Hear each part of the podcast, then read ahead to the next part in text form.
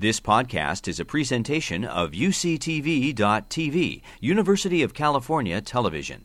Like what you learn? Help others discover UCTV podcasts by leaving a comment or rating in iTunes. The talk or the data I want to share today are around the aging of the immune system in space. It's not only to understand what happens to the immune system or to the health of astronauts in space. If we think about space travel or Mars expedition in the future, it's really also about learning about mechanisms, diseases, which we then can transfer to help patients on Earth. And you see that in my talk that the Earth-based research is really important for us to really find new mechanisms, identify them, and find cures.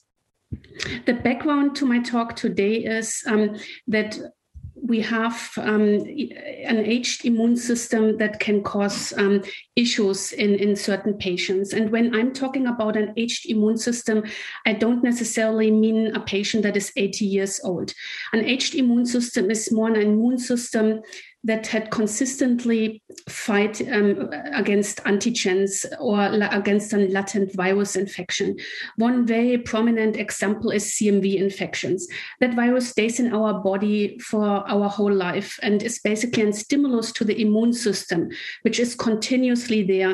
And it's really exhausting that immune system and causes aging of that immune system. And that can really occur in younger patients as well, like 30, 40 years old. It doesn't have to be in an 80-year-old patient. And what you see on that picture here is the immune system that is young on the left side has usually a lot of naive T cells and some memory T cells. So when we get an infection, the T cells remember that antigen and can fight that infection better.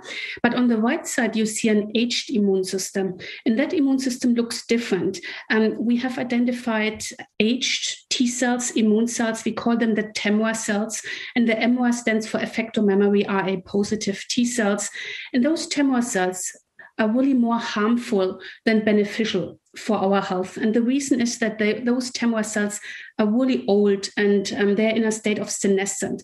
They can't really fight against infections anymore, but they release a lot of cytokines and they cause changes in the microenvironment in our body that affect actually the health of our patients.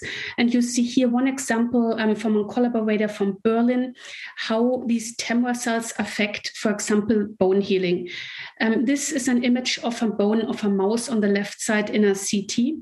So tomography. On the right side, you see the bone density. And usually mice which don't have those TEMRA cells, they can heal those bone fractures within 21 days. But on the right side, you see if we now transfer TEMRA cells in an adoptive transfer model to the mice, and the mice have now a lot of those senescent aged T cells, you see that the bone is not healing. It is completely broken still. There is no healing. Our collaborator also showed that in patients. And the conclusion is that those TEMRA cells, they are part of the immune system, but they are actually having access to all of our body niches. So they can affect our stem cell niches, the niches in our body we need to repair ourselves when we do have a broken bone, for example.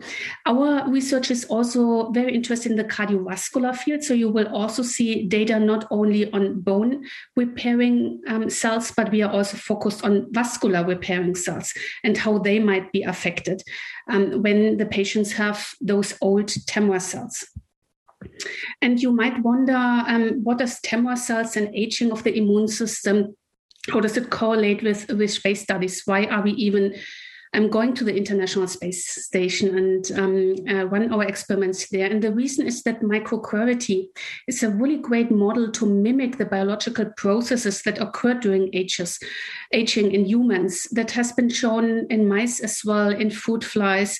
So there are indications that simulated microcurity and also microcurity on the ISS can imitate the aging process itself. So it's a wonderful model for us to use to understand the aging of the immune system.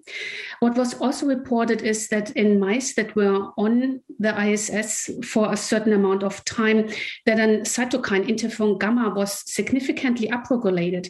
And interferon gamma indeed is the main cytokine that is released by TEMRA cells. So when we have seen those data a few years back, we thought probably there is a correlation between microgravity and the aging of the immune system.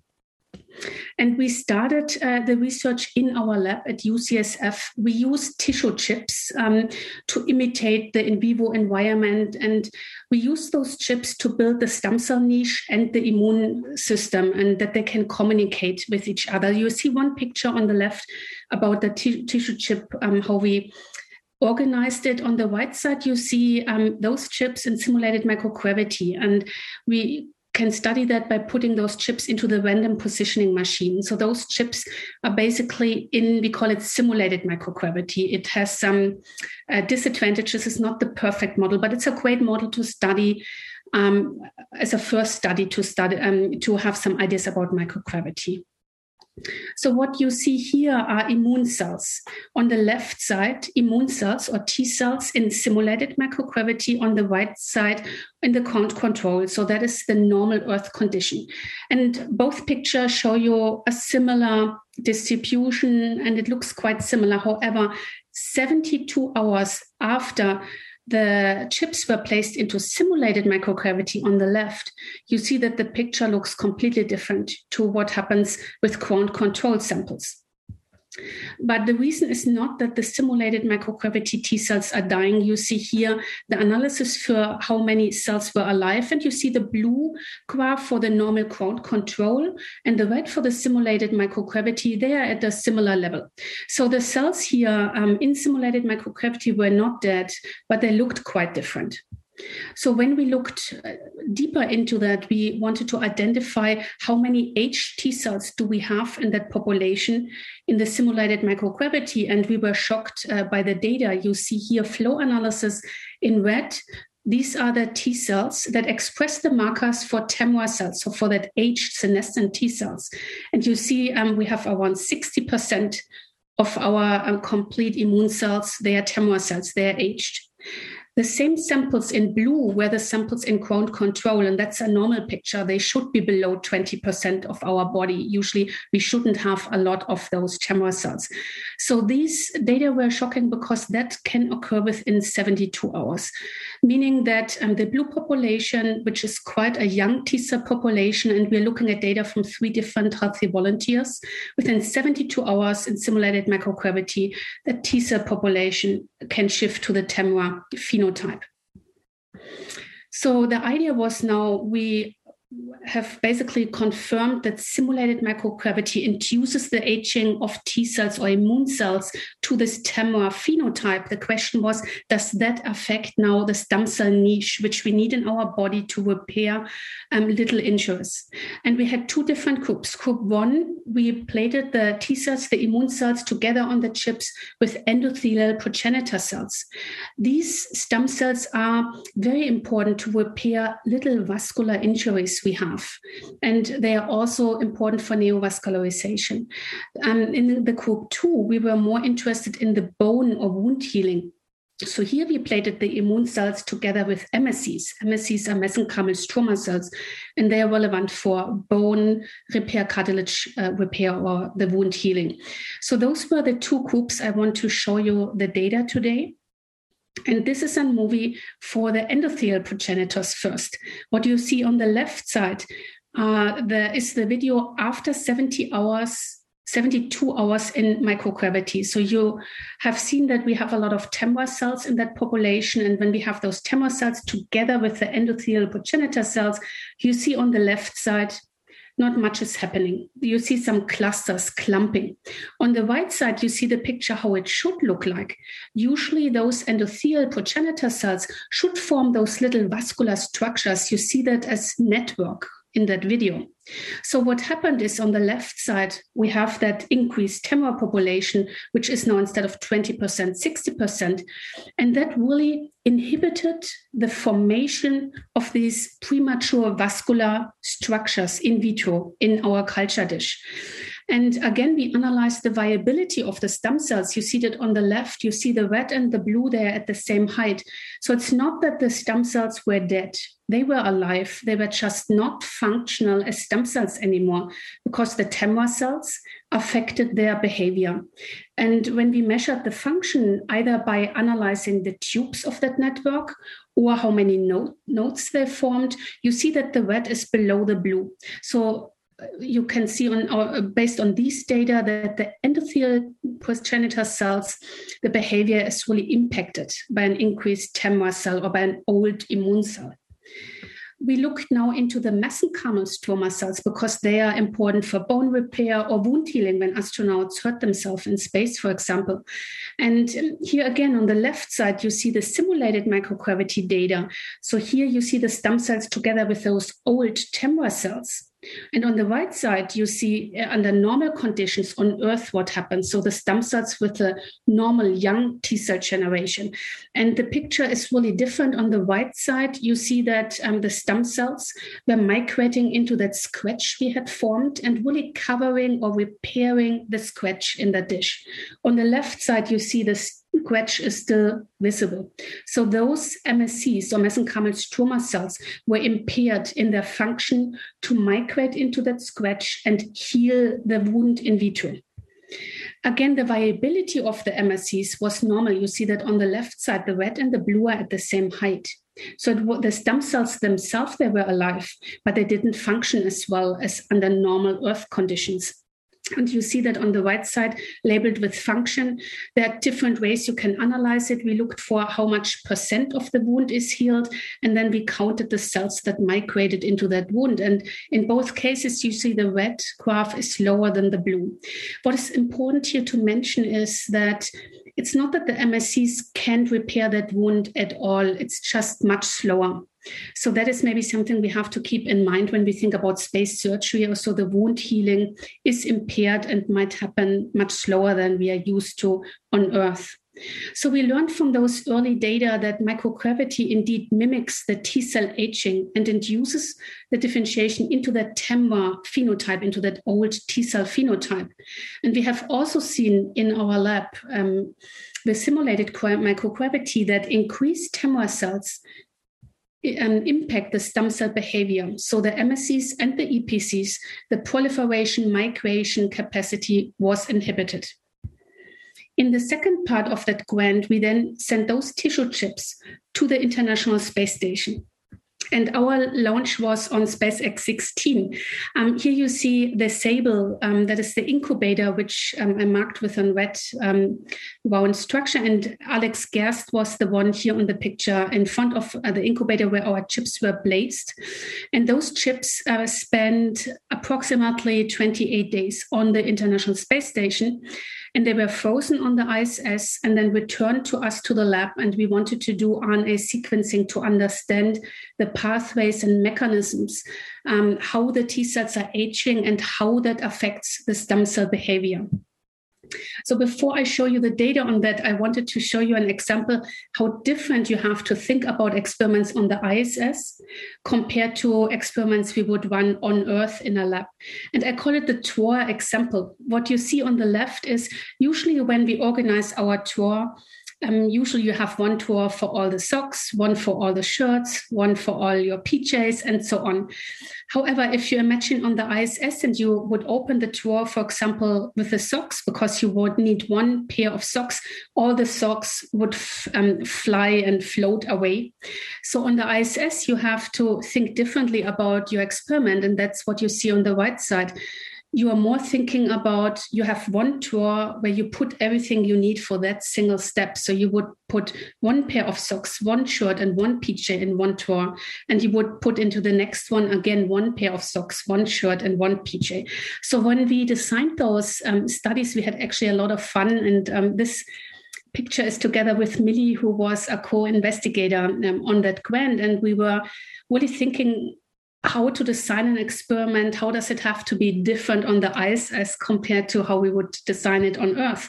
And I show you one trouble we had with those experiments.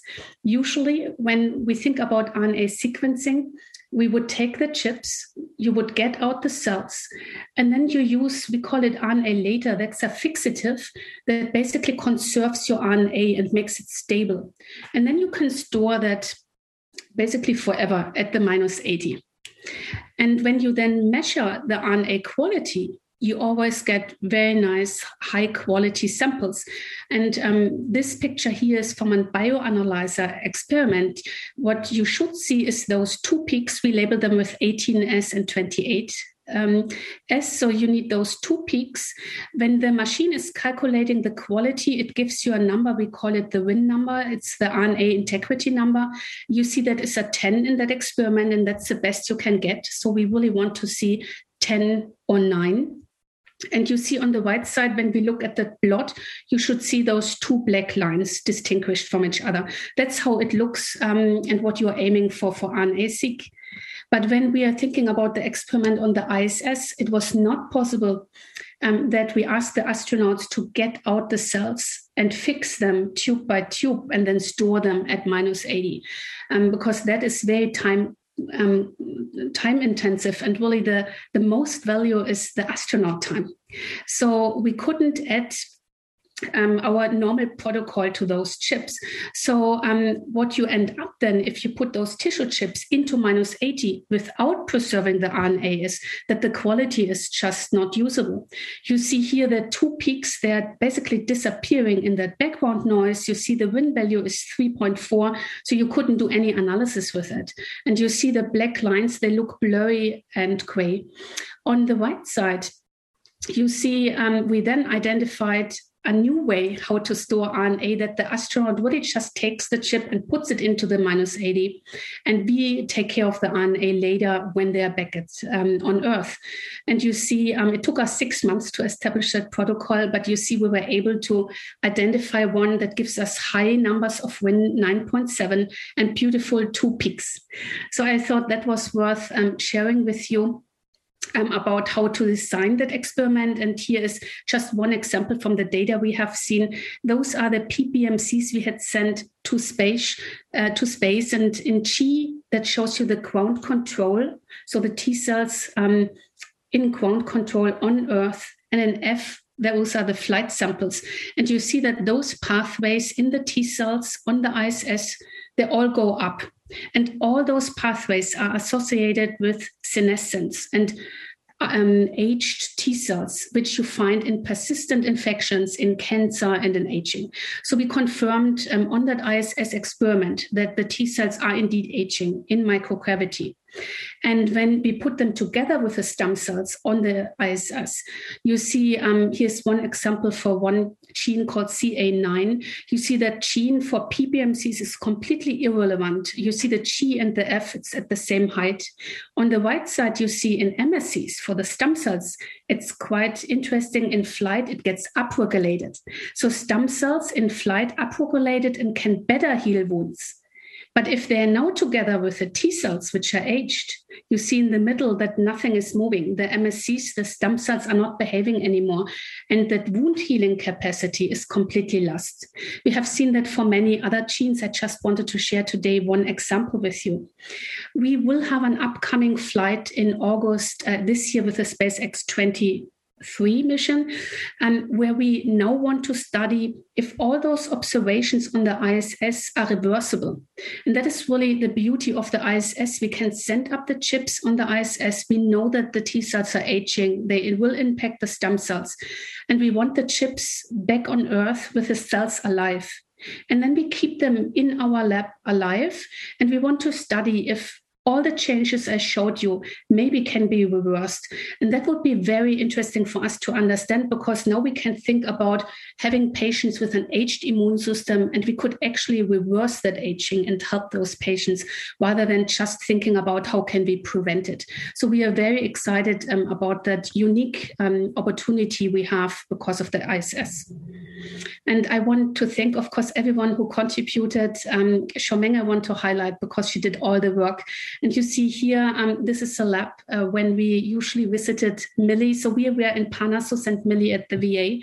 And I just want to show you the same picture, the same day, the same group of people after we left Millie. Look how energized everyone is. And that is the typical Millie. Whenever we went there, everyone left energized, happy, motivated. And usually I would say to the lab, I go to Millie and look how many people usually joined me. So I hardly had a lone meeting with Millie because she was so infectious. Everyone was always excited to meet her. This is some picture when Millie visited us at the startup company, Eleanor. I mentioned the name is Sana Biotechnology here in South San Francisco. And this is a typical mini picture because she saw that equipment and she asked Kathy, our microsurgeon, how does that work? And instead of just having it explained, she reached out and she gave her hand and she said, show me. And that is typical Millie story. And another nice story I wanted to share is here's Millie with her designer, Susan, on the left side. And we had designed mascots for our lab at UCSF, a boy and a girl. And we had named the girl on the right in the blue suit, Millie. That was our Millie mouse. And finally, I want to finish with those private pictures because Millie was an incredible mentor, but also a really dear friend. And this is my little son before the pandemic, the year before the pandemic. And he wanted to meet with her. He insisted on wearing his astronaut costume, and he wants to become an astronaut because of Millie. So thank you again for this awesome opportunity that I could share the data today. I'm really humbled and honored. Thank you. You've been listening to a podcast by University of California Television. For more information about this program or UCTV, visit us online at UCTV.TV.